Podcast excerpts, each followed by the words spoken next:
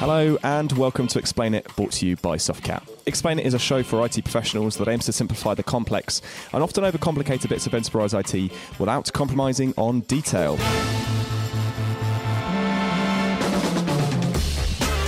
I'm host Michael Bird, and over the next 20 or so minutes, I'll be challenging our panel of experts to take a different area of the IT ecosystem and, of course, explain it.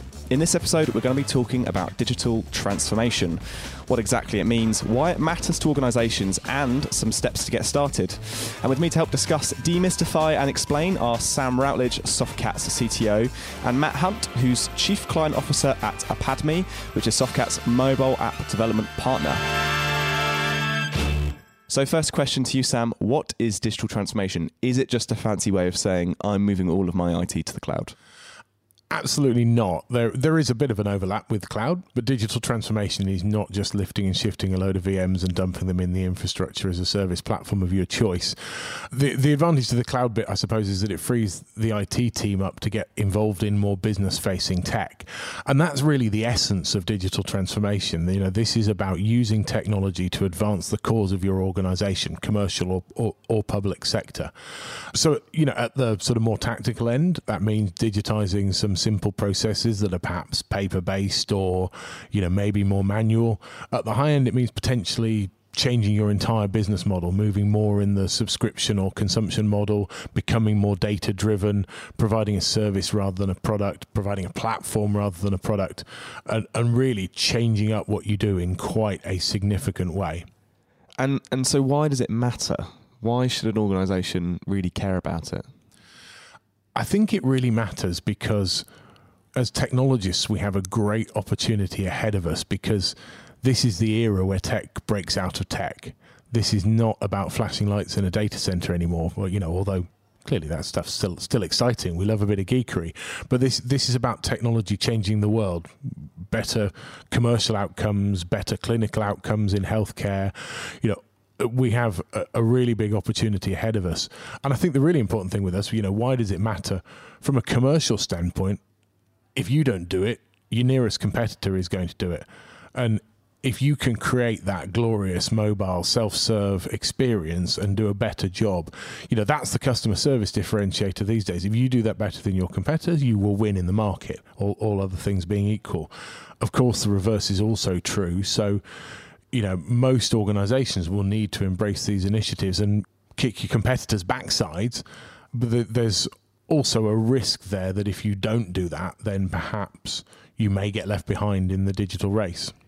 So, what's been the main driver for this happening? Is it because the big tech companies in Silicon Valley have been developing technology at such a high rate of knots that people are experiencing new apps and new new ways of consuming things, and so they go to work and say, why, why is work not like this? I think you've got a few elements to it. So, yes, you're right to an extent in that the drive towards consumerization, people wanting that sort of app based, glorious mobile experience that they're used to from iPhones and Android devices and, and, and what have you. That That's really important. I think a part of it is because the consumption of the underlying infrastructure stuff has become easier through the advent of cloud and hyperconverged platforms and simplifying the underlying building blocks to enable IT to spend more time on on initiatives. I think the the world of, of IoT, Internet of Things, and connecting physical devices and bringing them into the digital world is a really important part of it. And I think it's also about organizations realizing that there is there's gold in the, them their hills of data that they've collected over the years. So, are there any organizations where digital transformation just isn't important at all, is not going to benefit their organization, and actually it's probably going to be a waste of time or a distraction? I don't know about digital transformation per se, but I think pretty much every business can benefit from becoming digitally enabled. I mean, I guess if you're a sole trader making pottery in your shed or something like that, it's probably less relevant to you. Um, but any organization over a particular size and scale, any organization that's concerned about customer reach, uh, concerned about delivering a better experience to their customers, I think that's probably relevant. Matt, what would you say? Yeah, I think it's a good point. And I think kind of example I can give is that, you know, Christmas last year, usual stuff, family in the car going to buy a Christmas tree. And we go to our local farmer who gets a job lot, puts them in his barn. Um, turned up this time, buy a Christmas tree, what, 20, 30 pounds, something like that. And he pulled. What, you mean you had to use cash? Actually, no, no. This is this is a new world. He pulled out his iPhone and he pulled out his uh, Bluetooth card reader, and we did it contactless. That's you know, quality. It is. And okay, so he's radically changed his, his, his, business in terms of how he you know how he manages his finances but that that's just kind of one one small example. But you know that's the user experience thing isn't it? Yeah, yeah exactly yeah it's, it's, it's all it's all that and I think I know it sounds daft but but for us it's like well that's how I'm used to buying stuff now. That's my normal purchase process.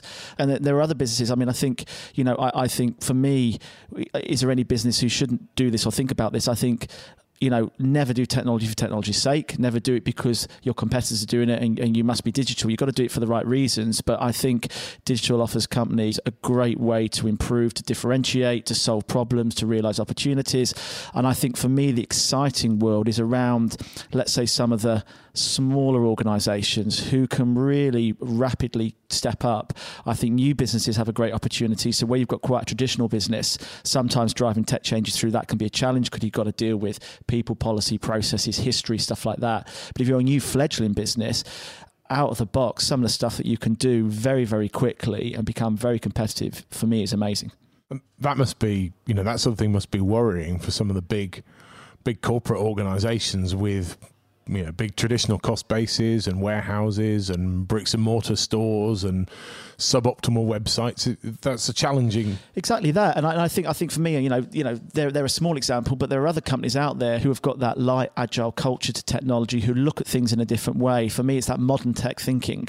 They've not they've not kind of been through the old tech and think that's the way it's got to be. They they approach it from an absolute different point of view. You go in and around Manchester and you see how some of these smaller businesses are working, and and, and the tech is fantastic.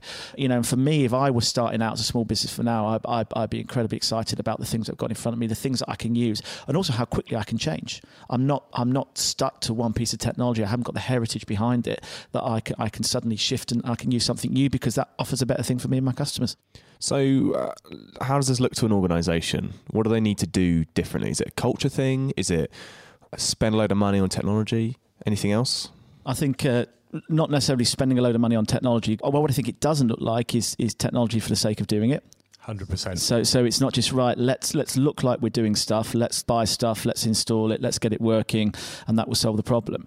So, I think you know the first thing for me is it's got to align with with the organisation, their strategy, and where they're going and what they're looking to do. You know, top line stuff. Business first, not technology first. Exactly. Second thing is you've you, you've got to consider the users slightly cliche, but absolutely. So you're not saying we're going to change the organization and we're going to put this technology in and you are going to use it. You know, it's got to be successful, it's got to be adopted, and we all know the best way to do that is to involve the people who are going to use it. And, and I, th- I think the second thing for me is planning it out properly.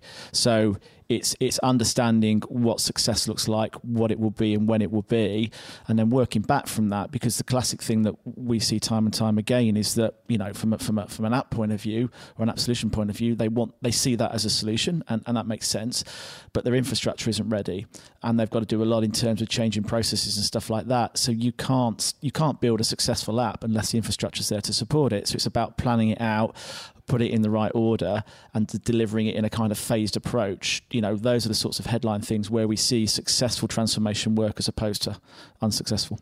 That, that makes absolute sense. And, you know, a lot of the work that we're doing at the minute, you know, we call it the, the cornerstones of digital. So, four areas that we think customers need to invest in to prepare the road for considering the, this route. So, get your infrastructure right, make it agile and flexible and as cloud like as possible, which may mean consuming cloud as well, not necessarily exclusively, but that's usually a part of the conversation. Uh, making sure you mobilize your users as much as possible, identity and access management, nice devices, you know, usually Office 365 and uh, other related elements, get them used to that mobile paradigm. Um, getting data, you know, most organizations that invest in digital transformation are becoming data driven. So collecting, storing, analyzing, and exposing that, that data to the business. And of course, making sure security is, is embedded at every stage of that because in a digital world, I think trusting your brand is really important. So security is just the most massive component of all of that and getting that right and getting that ready. And, and, a quick question, you know, from my point of view, Sam, in your experiences, uh, you know, how important do you think it is that that there is a joined up thinking in the organisation when they're doing this, and it's not just one area, one department trying to drive this stuff forward? It's absolutely crucial. You know, the the opportunity that's ahead of us with the technology that is available today is, in my opinion, absolutely enormous. You uh, know, you can refer to it as tech breaking out of tech. This is not, however, a technology initiative. This is not something that the IT team can drive on their own for the business.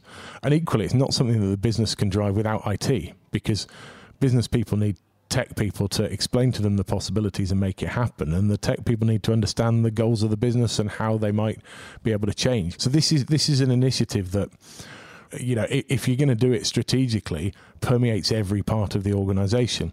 But equally, there is a sort of a more tactical way in. You know, if you're simply digitizing, you know, relatively basic business processes to drive a bit of efficiency into your business, it's maybe not digital transformation per se, but it's moving in that direction. So you can start small, but it's got to, got to, got to be business driven or at least business involved, but it needs the the clever people in IT to make it happen. It's got to be a collaborative partnership. Uh, so, what do we expect to see in the future for this? I think the um, you know the possibilities conferred by digitizing the physical world. You know what what does it Cisco say? There'll be 50 billion connected devices or devices with an IP address by 2020. You know the the, the possibilities of the technology ahead of us are absolutely enormous. So, you know, I do see this as an increasing area of possibility and competitive differentiation for customers. I see it driving a lot of investment in the underlying technology because you've you've got to have tech to support an initiative like this. I think it you know it's a bit of a truism, but it seems like businesses are moving to a you know a consumption based or subscription based model which is enabled by technology. Um, it's clear that that data is becoming the the large currency of the day and that a lot of digital initiatives will be around collecting data and using data to do things differently or or better or even to become a, an organization that sells data. You know we see that with the, the facebooks and so on of, of, of this world. But i can only see this stuff accelerating i think even in the wake of gdpr even even in the wake of all of the the fuss around you know facebook and cambridge analytica. There, there are so many possibilities.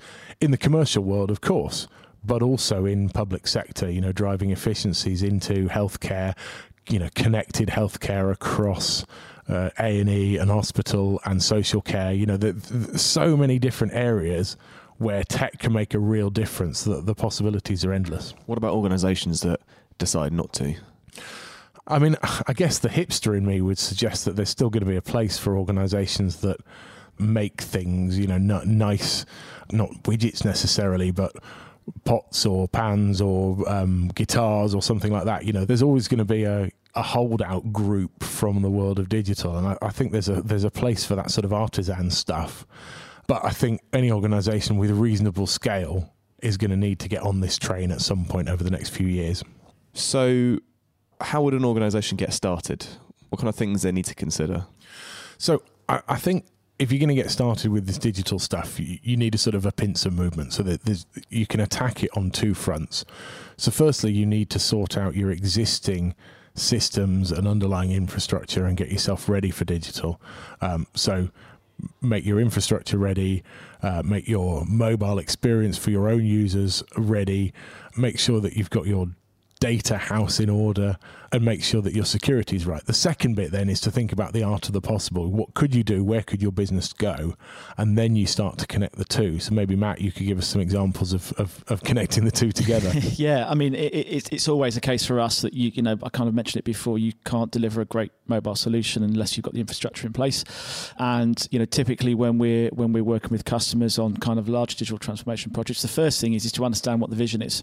Okay, to understand what this thing is going to be And that's the fun part, right? Because you get to theorize some It is. really cool stuff that you might be able to do. yeah, the kind of di- divergent thinking where there's ideas and all that sort of coming out, and, and, and, that kind of that vision phase where you, you're understanding what this thing is, who it's going to benefit, how will you measure success, what would it look like, how will you know in the future that actually we've achieved what we're looking to achieve, all that sort of stuff. At some point, that's great because you get people saying, "Oh, it would be great if it could do this," or "What about this?" You get this big shopping list, but at some point, you've got to you've got to go down to the definition. Yeah, you can end up with too much stuff to go can't you? Exactly. So you then start to so so there's you've got like vision phase and there's like a definition phase. We're actually defining what this thing is, and in effect, you know, from from delivering a let's say a mobile solution, it's it's defining it into phases. So it could be that actually you have to start prototyping. You, you know, so some things you have to start working really on and say, can we technically do this? What will the fundamental features look like? Yeah. It's not a bad idea to start relatively small, you know, the whole minimum viable product thing, Yep. just to prove to yourself that it might work. And Exactly, and bear in mind, prototype could be paper prototyping. You know, you could be you could doing you know almost like visual mock-ups and testing it with users and people to understand. Look, this is what the plan is.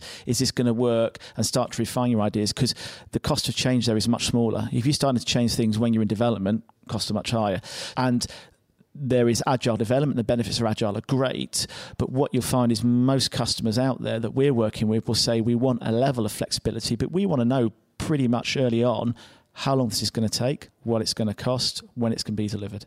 So, uh, any cool examples?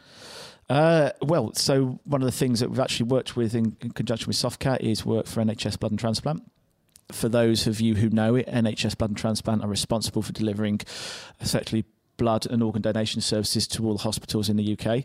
And uh, about four or five years ago, they were looking at how they capture data for the organ donation process. So this isn't people who are registering for donor cards. This is when a patient comes in and they're a potential organ donor.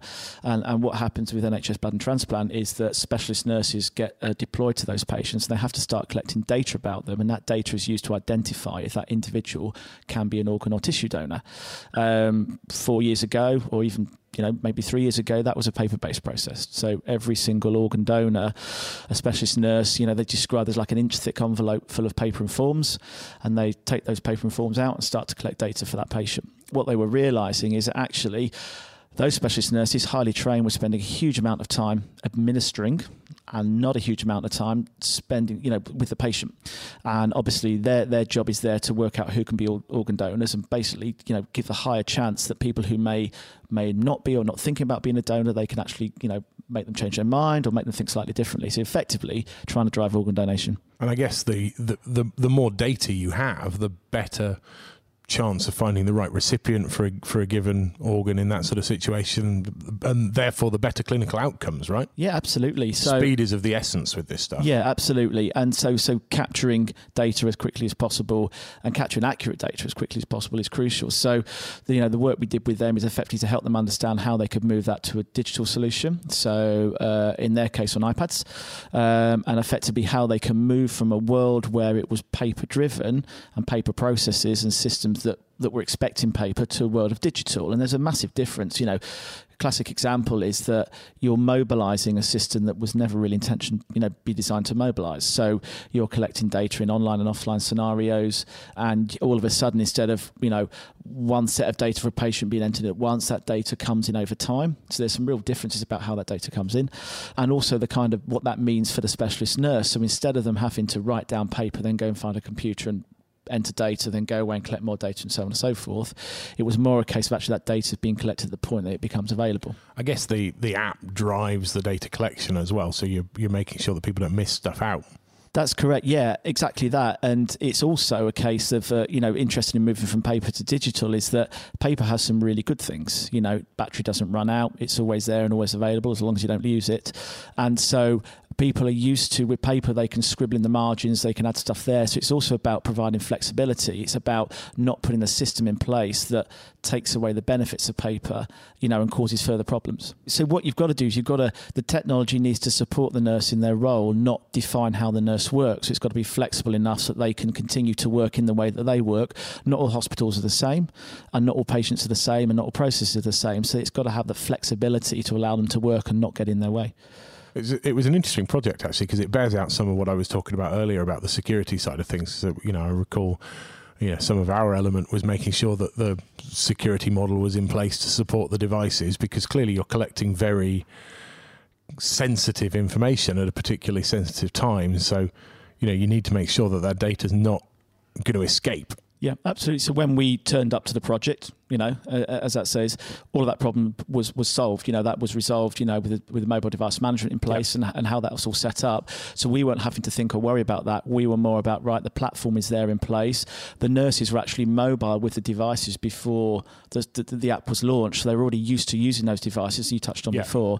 So it was then a case of okay, all those problems are resolved. Now, how do we build build the app solution on top? Which is a great example of you know putting those building blocks in place at the same time as theorizing and then delivering on the art of the possible. Yeah absolutely. So from our point of view it was you know there was challenges in terms of taking a, a you know a database that was never really designed to be mobilized and, and, and solving those problems but that's going to happen anyway as part of what you kind do. of what you do right? Exactly yeah. And then you know a, a lot of the challenges around that actually we spent a huge amount of time working with the specialist nurses because you're taking uh, every patient at that time was about 1000 data points. So every patient they collect a huge amount of data how do you translate that into a into a user interface that is is easy to use, easy to navigate, easy to understand. So there's a lot of time spent with you know the nurses to help understand how that could be, look at options, and then ultimately arrive on a design that they were all happy with and they could all use. And it wasn't something that was a surprise and given to them at the end. So actually, by the time the solution was deployed, they'd all seen it, understood it, been part of the design process, knew all about it, very, very familiar. So it wasn't a big shock at the end of the delivery phase. Yeah, I guess you can't assume that your your ultimate user is a technologist. Absolutely, and also in, in, in, some experience, far from it. A, a, lot of the people we are working with, you know, they don't need to be technologists. Their job is all about you know clinical care and stuff. So some some were, were very tech savvy, others were at the other, other end of the spectrum. You have to give something that meets all of the users' needs. Make it as consumer friendly as possible, but yep. still collect the information and drive the process.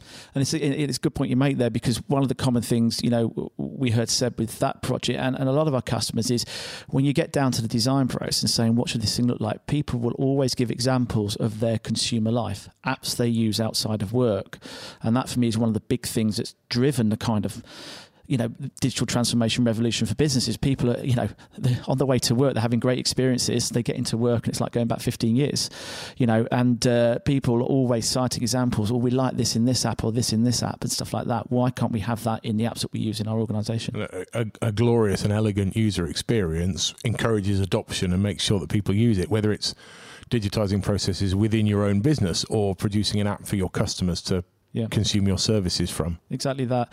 And when sometimes when we talk about this project and you explain it to people, they say, that's just a form collection solution. It's like a web form, isn't it? And you, you collect data and you press submit. And, and that's sometimes a challenge in, in what we're having to do because people have an expectation that data collection is very, very simple. It's a web form, isn't it? You know, name and address and submit and, and happy days. And then when you start to, you know, scratch the surface and explain to them some of the reasons why that's not the case, it suddenly becomes apparent that these things can be difficult, can be challenging if you don't think them through correctly. So to summarize? So to summarize, I think you know you you've got to start somewhere. This digital initiative stuff is really important, and you need to start somewhere. I think there are two elements to it. The first element is getting your existing house in order. So make sure that your infrastructure is capable and agile enough and cloud like. Uh, make sure that you have already mobilized your people because mobile is going to be a significant component of, of digital. Make sure that you've got your data house in order, you're collecting it, storing it, surfacing it well, uh, because most digital initiatives will be data driven.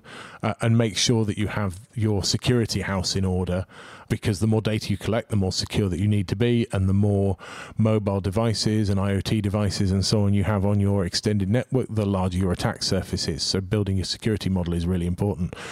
Once you've got that stuff done, or maybe even while that's going on in the background, I think you know the, the the the next step is to start with the art of the possible. What could a digital initiative look like? And you know, you can start as crazy as you like, really, and and that's the fun part, I think. Uh, then, of course, you've got to start refining that stuff to the elements of it that can improve your business or improve the way that you do things, and engaging the support of someone like Matt's team at Apadmi can be really useful in that scenario, right, Matt? Yeah, I mean, it's it's you know for us, if we're starting to work with a customer who has their infrastructure, you know, data team mobilized, all that sort of stuff is, is a really great start.